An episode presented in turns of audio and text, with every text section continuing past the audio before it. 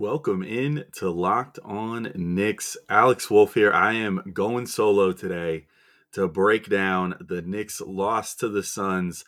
They fall 118 to 97 at home. It was never pretty. The Suns really just looked like a team that had won 14, 14 straight games was looking for their 15th. And the Knicks just kind of at a certain point just gave it to them. So I'll talk about it more in just a sec when we get into it on Locked On Knicks. You are Locked On Knicks, your daily New York Knicks podcast, part of the Locked On Podcast Network. Your team every day. And I think we see Willis coming out. There he comes right now. Starks without a five. Ewing for the win. Yes. Up, up left. Now fires it. And he's good. And he's fouled. Anthony for three. Bang! That one goes down. This is all foul. Back up off the glass. It's good. RJ Barrett. becomes infectious. Becomes infectious.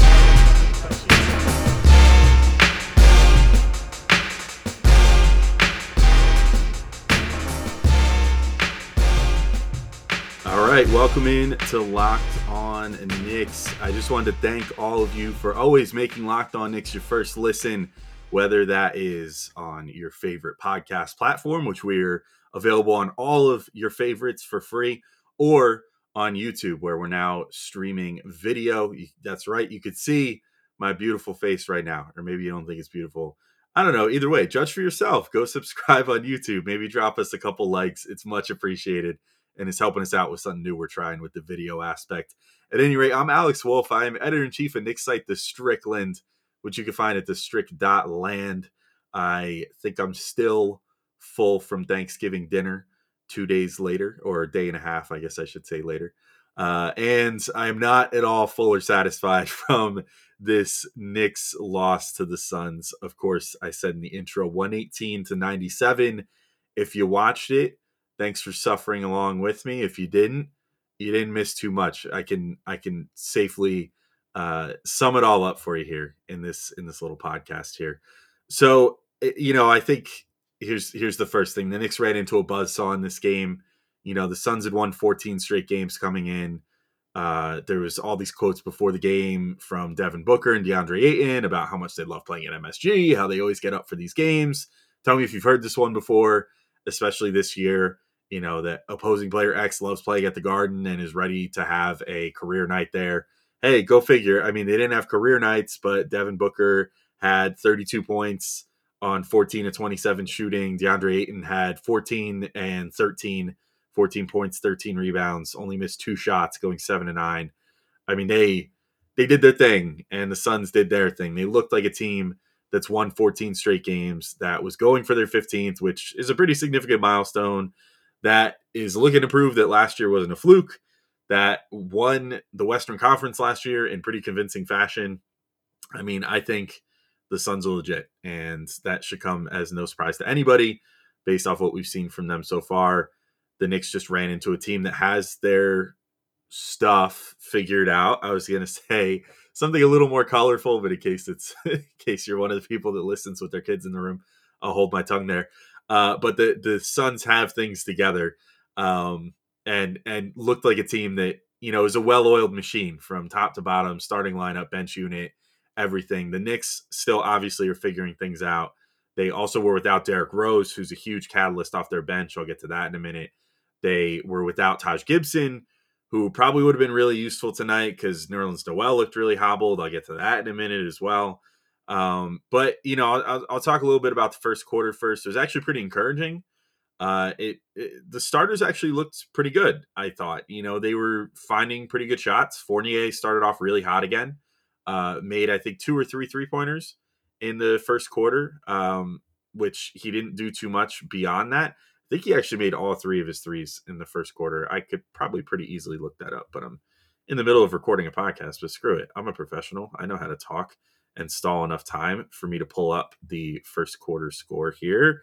And that is true. He was three of three in the first quarter, didn't hit another three after that. So Fournier essentially, you know, just completely uh, uh, blew whatever energy he had in the first quarter of the game and then was not able to really hit anything from there on out. RJ Barrett kind of did the same thing. Uh, while I've got these first quarter numbers up, RJ, uh, actually, I'm sorry, RJ was two points, 0 of 2 in the first quarter, but he did hit some other shots uh, at, at, points in the game. He went 2 of 2 in the second quarter, which maybe looked like things were turning around for him. Uh, he did manage to hit a three in the third quarter, but then shot pretty poorly other than that. And that was kind of just the case for the Knicks in general in this game. It was, I, you know, I don't really think that this that this game was like a, a huge it wasn't determined by like one huge run let's put it that way it was just kind of a death by a million cuts there was one point where the suns scored i think by the time all was said and done like nine or 12 straight points something like that and that was obviously kind of a backbreaker uh, that was in the second quarter if i'm not mistaken when they sort of made that little mini run that sort of put them out in front by a good margin but then you know, beyond that, they just kind of kept doing the thing that good teams do, which is keeping the Knicks at arm's length. Like if you look at each individual quarter, the Knicks didn't really lose that badly. If you want to look at it that way, for example, they were they lost by six in the first quarter, seven in the second quarter, then just four points each in the third and fourth quarters. So, you know, taken individually, that's like, oh well, that's just a bad quarter. They could come back. But they just never did. And then you obviously, if you give up, you know, six plus seven, that's 13 points in the first half, and then eight, and then, oh, look, you lost by 21. Um, so it was just kind of one of those games where things just kept compounding. The Knicks weren't ever able to really make that run to push them to the next level um, and, you know, uh, make an actual comeback out of things. Um, also, you know, I should note too, like the bench was kind of struggling to hit shots. Uh, I I think that this game was a pretty good referendum on like Derrick Rose and how much, especially against good teams, the Knicks really need him off the bench, and just how valuable that chemistry is between he and IQ, and he and Obi, and and he and pretty much everybody that comes off the bench. Burks too. I mean, they've they, especially that that trio. You know, Rose, IQ, Burks. They seem to have a really good chemistry together. And you know, the Thibs actually inserted Quentin Grimes in there for some of those minutes that would have normally belonged to Rose, which then gave the reins to Quickley as the point guard. That actually went quite well. I, I liked a lot how Quickley did as the point guard, um, which I'll get to in the next segment. But, you know, Rose's absence was really felt in this game, I think. I, I think the Knicks were missing that that tempo pushing, but beyond just that, just like another person to feed Obi Toppin in a productive way on his on his lobs and – you know those like long passes and transition and stuff and I, I, you know i just think that there was something missing in that bench unit and they weren't really playing well outside of iq and burks played pretty well too but like obi really struggled to get going and as good as obi and iq's uh you know rapport is i think that obi and Rose's is maybe even better um so i think that was definitely missed and then you know, I already kind of mentioned, but Noel was just really kind of a train wreck in this game, uh, not playing super well. So, uh, you know, Rose was sorely missed. Hopefully, he'll be back soon uh, with that. I think it's sprained ankle that he's dealing with right now, but uh, he's definitely needed back on the team sooner than later because they they really uh, are missing him at this point. I think. But I'll, I'll take just a quick moment to remind all of you that today's episode is brought to you by BetOnline.ag and it's Thanksgiving. The copy says it's Thanksgiving. I'm going to say it's Thanksgiving weekend. and we all know what that means football. And nothing goes better with football than turkey and betting, in this case, turkey leftovers. Bet Online has you covered all holiday season, more props, odds, and lines than ever before. BetOnline remains your number one spot for all the sports action this Thanksgiving weekend. Head to our new updated desktop or mobile website to sign up today and receive your 50% welcome bonus with promo code locked on to receive that bonus again at betonline.ag. And it's not just football. BetOnline has pro and college hoops, NHL, boxing, UFC, even your favorite Vegas casino games. So don't wait to take advantage of all the amazing offers available for the 2021 season.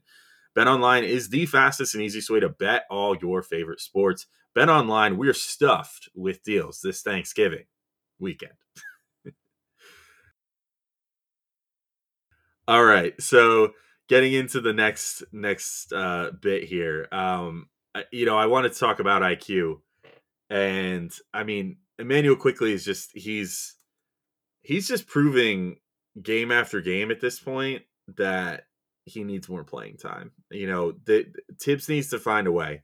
I know that there's a big time logjam eh, at the positions that Quickley would presumably play. You have Evan Fournier, who you played, who you paid a bunch of money this past offseason, uh, you know, to the tune of of eighteen million dollars to be your starting shooting guard. You have Kemba Walker, who you signed as your marquee free agent, even though he's making, you know, the least amount of money, or, not the least, but like a low amount of money relative to what he was making before and what he was previously valued at.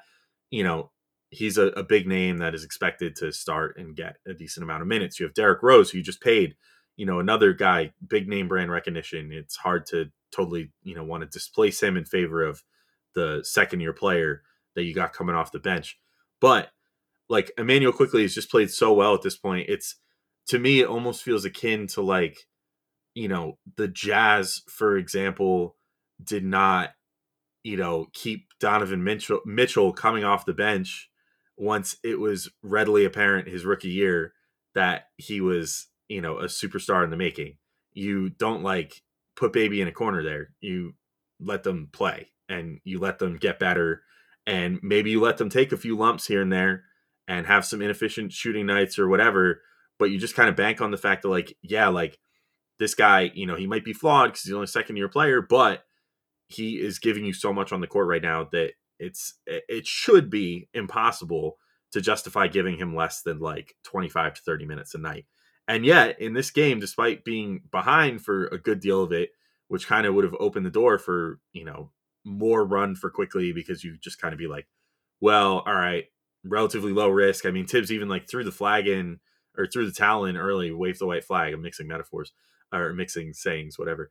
Um, but like, you know, Thibs eh, threw in the towel or waved the white flag early in this game uh, by putting in Kevin Knox around the eight minute mark and then going like fully bench unit at around the four minute mark. So that you know, Deuce McBride coming in probably robbed Quickley of about four minutes there. But even so, he only played 20 minutes. And so that means at most, even if Thibs would have rode him for those final four minutes for no reason, he would have only had 24 minutes for the game. And that just doesn't seem like enough. I mean, I just, I feel like IQ is, I think he's played himself into that conversation of sort of like RJ Barrett last year, for example, where, yeah, RJ was a second year player, but he had a guaranteed spot in the starting lineup and pretty much a guaranteed like 30 to 35 minutes a night, almost nightly. And at worst, he would get like maybe 25 minutes. And I feel like Quickley has kind of played himself into that spot. It sort of uh, uh, brings up that discussion again of, you know, if Quickley was taken with the eighth pick and Obi was taken with the 25th pick, how different would how they're treated and looked at, you know, by uh, it seems like people on the team or in within the team, you know, like Thibs and, and the other coaches front office, whatever, how different would the opinions be if he wasn't looked at more like found money instead of, uh, you know, if he was taken higher in the the draft, being looked at like a like a crown jewel. You know what I mean? And I don't think that they don't value him. For example, I don't think that he's like that. They're like, oh well, he's only a 25th pick, so he's worthless. But I do think that he's being sort of held back in a way by the fact that he was drafted where he was, and so they're like almost trying to bring him along slowly, I guess. But he's ready. He's ready to rock like right now. So why not just start giving him more minutes? He's one of the players that is most consistently affecting winning on the team. At this point, I mean, Kemba Walker has been pretty humble throughout this whole situation. I think Kemba, you know, is self-aware enough and enough of a vet to realize that he's struggling. Why not throw Quickley in the starting lineup for him at this point? I've already advocated for this like two or three times on here, but like do it. Just do it. Just put Quickley in the starting lineup and start giving him like 25 to 30 minutes a game. And then let Kemba figure his stuff out and split time with Derrick Rose. Then maybe you also give them more opportunities to have rest days so that they can feel healthy and like they're contributing to the team. And then maybe, just maybe, Kemba and Rose both are in good shape by the time you hit the playoffs. IQ is, you know, fully seasoned as a starting point guard on your team with Julius Randle, who he probably plays off of better than Kemba does. Uh, and, you know, then you have this situation where you have an abundance of talent at your point guard spot, and you can sort of sub in whoever's the best out of Kemba or Rose on any given night as the backup behind Quickley. I, I just I don't know. To me, it doesn't make too much sense um, to continue going how things have gone. Just because the Knicks starting lineup. I mean, again, I I think tonight was productive for them. I think that they looked all right. I think they they managed to hold serve with the Suns for a while, but I don't think that they necessarily like inspired me or anything to think like, oh yeah, they've turned the corner. This is it. You know, eventually they faltered and eventually they stopped hitting shots again. And go figure. I mean, it wasn't all their fault, but the Knicks lost the game and you know, the starters looked entirely outmatched. And yes, it was, you know, the Western Conference champion from last year, a team that won two games in the NBA finals last year and, and was the favorite going in, you know, so maybe you, read into that how you will, and they're, they're probably going to be a contender in the West again this year. So maybe the Knicks just got blitzed by a team that's firing all on all cylinders right now. But you know, I, I think that there's a case to be made that a shakeup could still be, you know, worth trying at this point. Um, and, and you know, I think that again, I haven't even gotten to Quickley stats yet, but like he had 16 points, four assists, shot six of nine, was three of six from three. You know, he was he truly embraced running the point in this game. Like he didn't take that lightly. He was he was trying to set up others. You know, those four assists were very emblematic of his effort. I mean, four assists in 20 minutes, that equates out to roughly like six or seven per 36 minutes, which is great. Uh, also, you know, he's back to almost a point a minute, which was like his hallmark last year of being able to come in and score you like almost a, a point per minute. I just I, I think that he's gotta he's gotta get a bigger role at this point. You know, he's playing good defense. He's, I mean, he's arguably playing too hard on defense at, at times where he's over helping on things and running around the court so much that uh, guys almost don't know how to react because he's, you know, covering for their butts so many times that guys don't even know where to go then. But, you know, it's uh, Quickley is doing all the little things. Kemba, there was at least one or two times in this game where I mean, on offense, he, he cooked a bit. You know, he had, I'll, talk about it in a sec, but he had like 10 points in the third quarter. Like he actually looked decent on offense at times in this game, but he also was giving some of it back on defense. There's one play in particular that stands out in my mind where he and RJ, you know, were involved in a in a pick and roll. I guess it was I'm trying to think who RJ was covering at that particular moment. Um, I think it was, I think RJ was on Booker, and then Kemba was supposed to switch onto him uh, on a on like a pick and roll situation because RJ did a pretty good job on Booker, which I'll get to in a minute as well. But you know, Kemba was supposed to switch and at least give a contest on Booker, and he didn't. And RJ wound up having to like bound over towards Booker to try to even get a hand remotely in his face, and got there late naturally. And uh, you know, Booker then wound up splashing a three, and it just wasn't pretty. And you know, you don't want to. Uh, you don't want a player out there that even at their best is still kind of giving up some stuff on the other end when you know the the offense is so fleeting like it is with Kemba right now, and Quickley is not doing any of that stuff, um, and is is just generally playing good all the time, and uh, deserves more time, I think. But uh, I'm going to go ahead and take my second break here and get us through through all the the breaks here, and uh, it is the most wonderful time of the year, Black Friday weekend. And Built is going all out to make this Black Friday weekend the most delicious Black Friday that ever was in the history of Black Fridays. There are going to be new limited time built bar flavors, new types of bars, and a winter wonderland of a deal. You want high end deliciousness at a discount all through Black Friday weekend. You can get at least 20% off everything, anything and everything at built.com if you enter promo code LOCKED20. We've got some new flavors as well. And let me tell you, I got my little sample pack and I tried these, and they're all really good.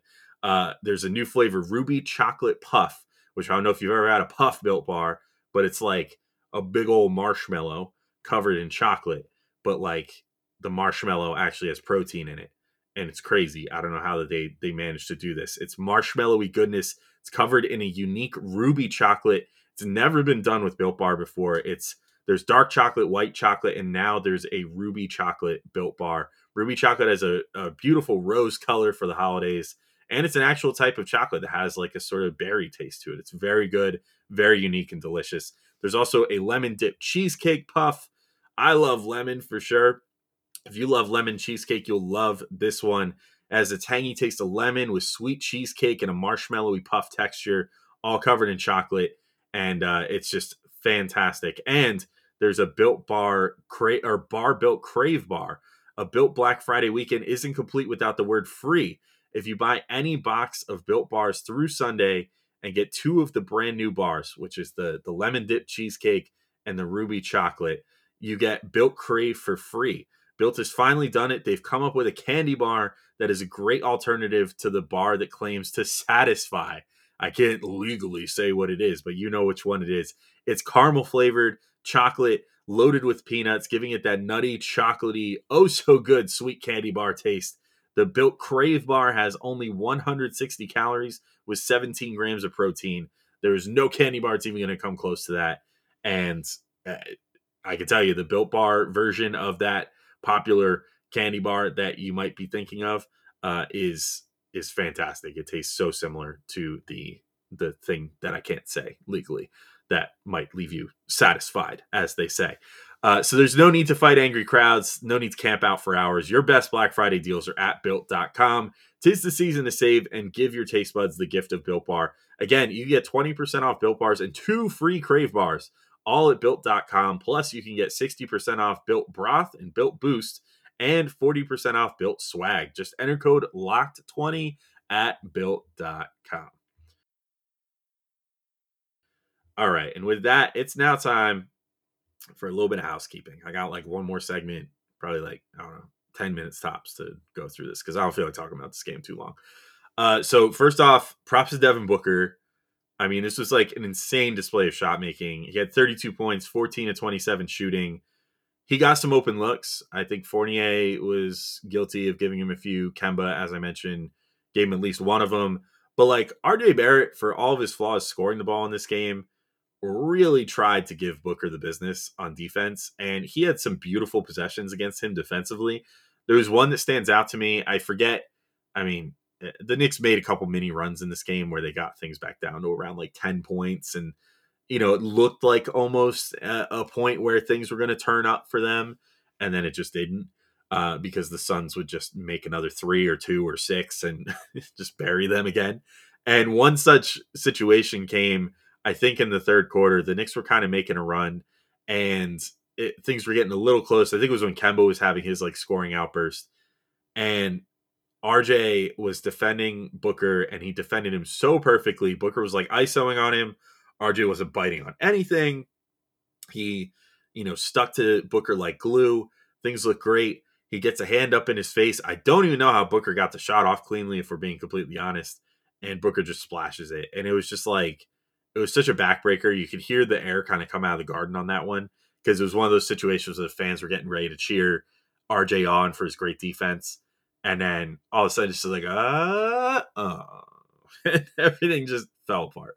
And you know, it's just kind of emblematic of how Booker's night was. Uh, 32 points, 14 to 27 shooting. I mean, got to give him props where it's due. I'm not like a huge Devin Booker fan or anything, but he's he's a really really talented scorer, and and he definitely brought the bag uh, to this game.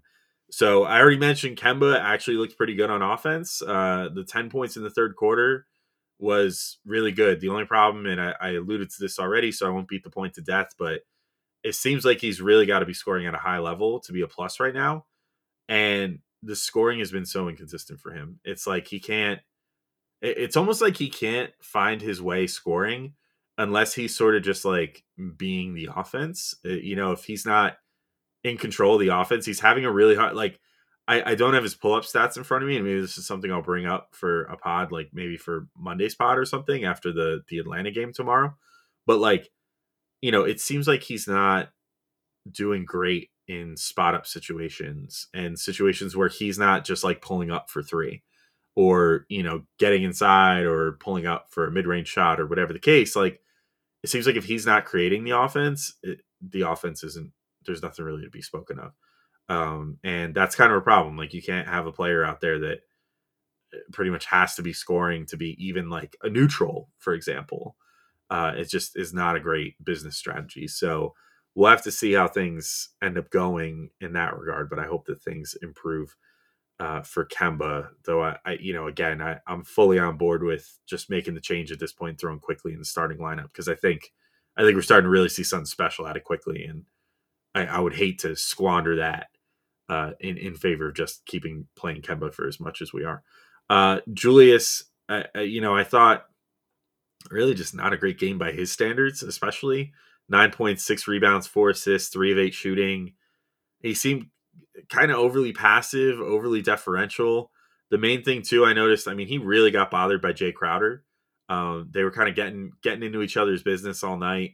Uh, Jae Crowder has a way of doing that, and you kind of just have to be prepared for it. And it's not like Randle's never played against Jae Crowder in his life before, and I, I certainly don't think he's never been matched up against him before. I seem to remember him being matched up with him last year against the Suns as well. Um, so I, you know, I, I think that Julius just needed to try to be a little more aggressive, and instead he just kind of kept. You know, Crowder plays a good style of defense where he stays in front of you. Julius didn't seem that interested in trying to like go deeper into his bag to try to pull out. You know, uh, not that they've always been great for him, but like a spin move or a, a particularly fancy crossover or you know just trying to get a burst of speed to get around Crowder. It kind of just seemed like he deferred to just like all right, I'm just gonna take some pull up shots. And that's fine. You know, I'll pull up from mid range a few times and whatever. Whereas recently we've been seeing him like at his best, he's all over the place. He's crashing in for offensive rebounds. He's getting putbacks. He's you know cutting to the rim to try to get you know some makes that way. He was running a little bit of pick and roll, pick and pop, whatever recently. And I just felt like we didn't see that much out of out of him in this game. And it was just one of those where he felt kind of uninspired. And it, you know, it's just you can't have those out of your your guy that's supposed to be your star player, you know, and you can't have him be so bothered by someone like a Jae Crowder who's you know, an annoying role player, but ultimately just that, an annoying role player.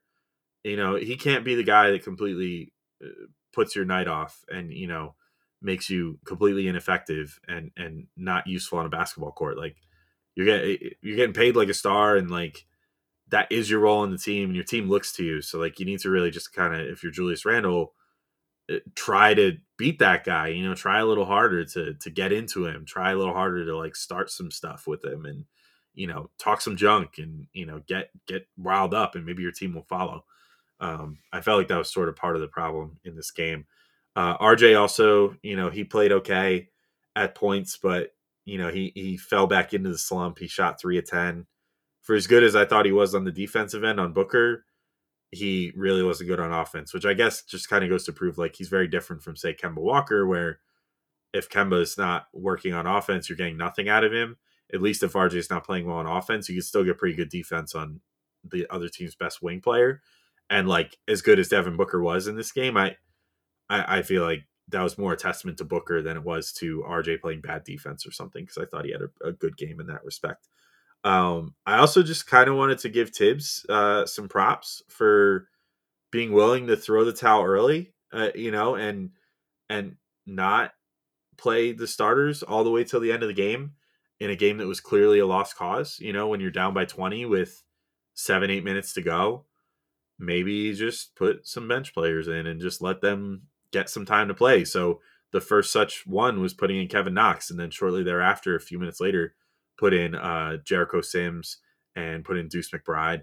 And then you also had Quentin Grimes out there and Obi Toppin, and that was your closing lineup. And cool, that's great. I mean, I, I wish that Thibs would do that more often in some of these sort of lost cause games. Granted, I know a lot of some of the heartbreaking losses the Knicks have had, they've been sort of in it uh, into the fourth quarter, and then it just kind of falls apart there. But and there's also been a couple times where they almost made comeback comebacks this year. To be fair, but this game just all along just kind of felt like the you know the the Suns were the cat and the Knicks were the mouse in this game, and and you know it was not a Tom and Jerry situation. It was a it was a real life situation where the mouse had no shot. Um, so you know, the, it was smart, I think, of Thibs to sort of make those moves and put you know the the younger players in because you're on the first game of a back to back. So keep your guys' legs fresh, even in IQ, you know, or, or, some of the younger guys, you know, keep their their legs fresh. You know, if maybe don't keep Obi's legs quite so fresh to where he only plays 14 minutes, including a lengthy stretch of straight up garbage time to end the game. Uh, he didn't get to play a ton of productive minutes in this game. Um, so maybe, you know, don't rest the young players that much, but like taking IQ, IQ's, you know, day to day health into account, you know, I dislike that he had 20 minutes, but I, I, wouldn't have wanted him to have the 24 because that final four was useless, you know, the minutes that Deuce played. And it got Deuce some time, you know, in an, in an NBA game. Um, so, you know, I, I wish IQ would have been playing more earlier uh, somehow and still been able to play, you know, 25 minutes. And then had he played those final four minutes, that would have been close to 30. That would have been a great total for me. Um, but it was good of Thibs to do that. It was also kind of funny, like to see Monty Williams on the other side. He kept, I mean, again, your team is on a 14, about to be 15 game winning streak. He kept all of his starters in, like like Chris Paul, Devin Booker, DeAndre Ayton, I think Jae Crowder too, and I think who's I, I don't know who the other like starter is, and I think Mikal Bridges, yeah, Mikal Bridges, and kept them in, or maybe had Cam Johnson in for one of those guys or something, but kept like you know his core three really key players: Chris Paul, DeAndre Ayton, and Devin Booker in like until like around two minutes left in the game, and I just was looking at that and I was like, it's kind of kind of weird to be on the other side of this for once. I mean, Thibs Thibs sometimes it's even more understandable because it'll be like a 10 point lead, you know, and we've seen the Knicks give up a 10 point lead in two minutes before uh, pretty easily. So I can understand that. But like the Suns were toying with the Knicks the whole time. And it wasn't like Cam Payne wasn't smoking them off the bench too, or Cam Johnson wasn't smoking them off the bench, or, you know, myriad of other guys off the bench for the Suns weren't playing well. They, their bench did great too. The whole team was great. So I, I don't know why Monty Williams was afraid to throw the bench guys in there, but it was just kind of funny to look at another coach who also has, you know, reputation. Like he came up, he was playing for the Knicks back in the the Jeff Van Gundy and and like Thibs years, um, and even uh, had like a nice little anecdote uh, at, at one point. You know, that he had been asked about prior to the game that they aired during the game about you know how rigorous the practices were back in the 90s and all that stuff uh, I guess it, it's just kind of interesting to see someone else with that same philosophy that we kind of get mad about all the time. Uh, I also, uh, very last thing, I'll just say Wally Szczerbiak was on the call with Mike Breen instead of Clyde. Clyde had a day off. Clyde, I hope you enjoyed your Thanksgiving and you enjoyed your day off. I sincerely hope you're back tomorrow, though I get the feeling you're in St. Croix for the weekend. But my God, Wally just never shuts up. And it was really annoying. I feel like I've never heard Mike Breen less in a game that Mike Breen called than this particular game, and uh, I don't particular it. It worries me so much that Wally Szczerbiak might be the heir apparent to Clyde because the uh, the quality of MSG broadcast is just going to go so far down. And it's not a knock on. Well, it's it's a knock on Wally. I mean, I think he seems like a nice enough dude, but I just don't enjoy his style of commentary. Anyway, all right, this has been Locked On Knicks. I got nothing else to talk about. I can't believe I've talked for this long, quite frankly. So thank you all for listening. Uh, we'll be back on Monday. I think it's going to be Gavin and I again. So something to look forward to. Uh, both of us back together. And uh, we'll be talking about the Hawks game and maybe a little bit about the week ahead. And then have some great shows for you guys next week. So uh, thank you, everybody, for listening. Happy belated Thanksgiving one more time. Uh, happy Black Friday and all that good stuff. And uh, hope you all got some holiday shopping done. I will talk to you all on Monday. Peace out, everybody. Talk to you.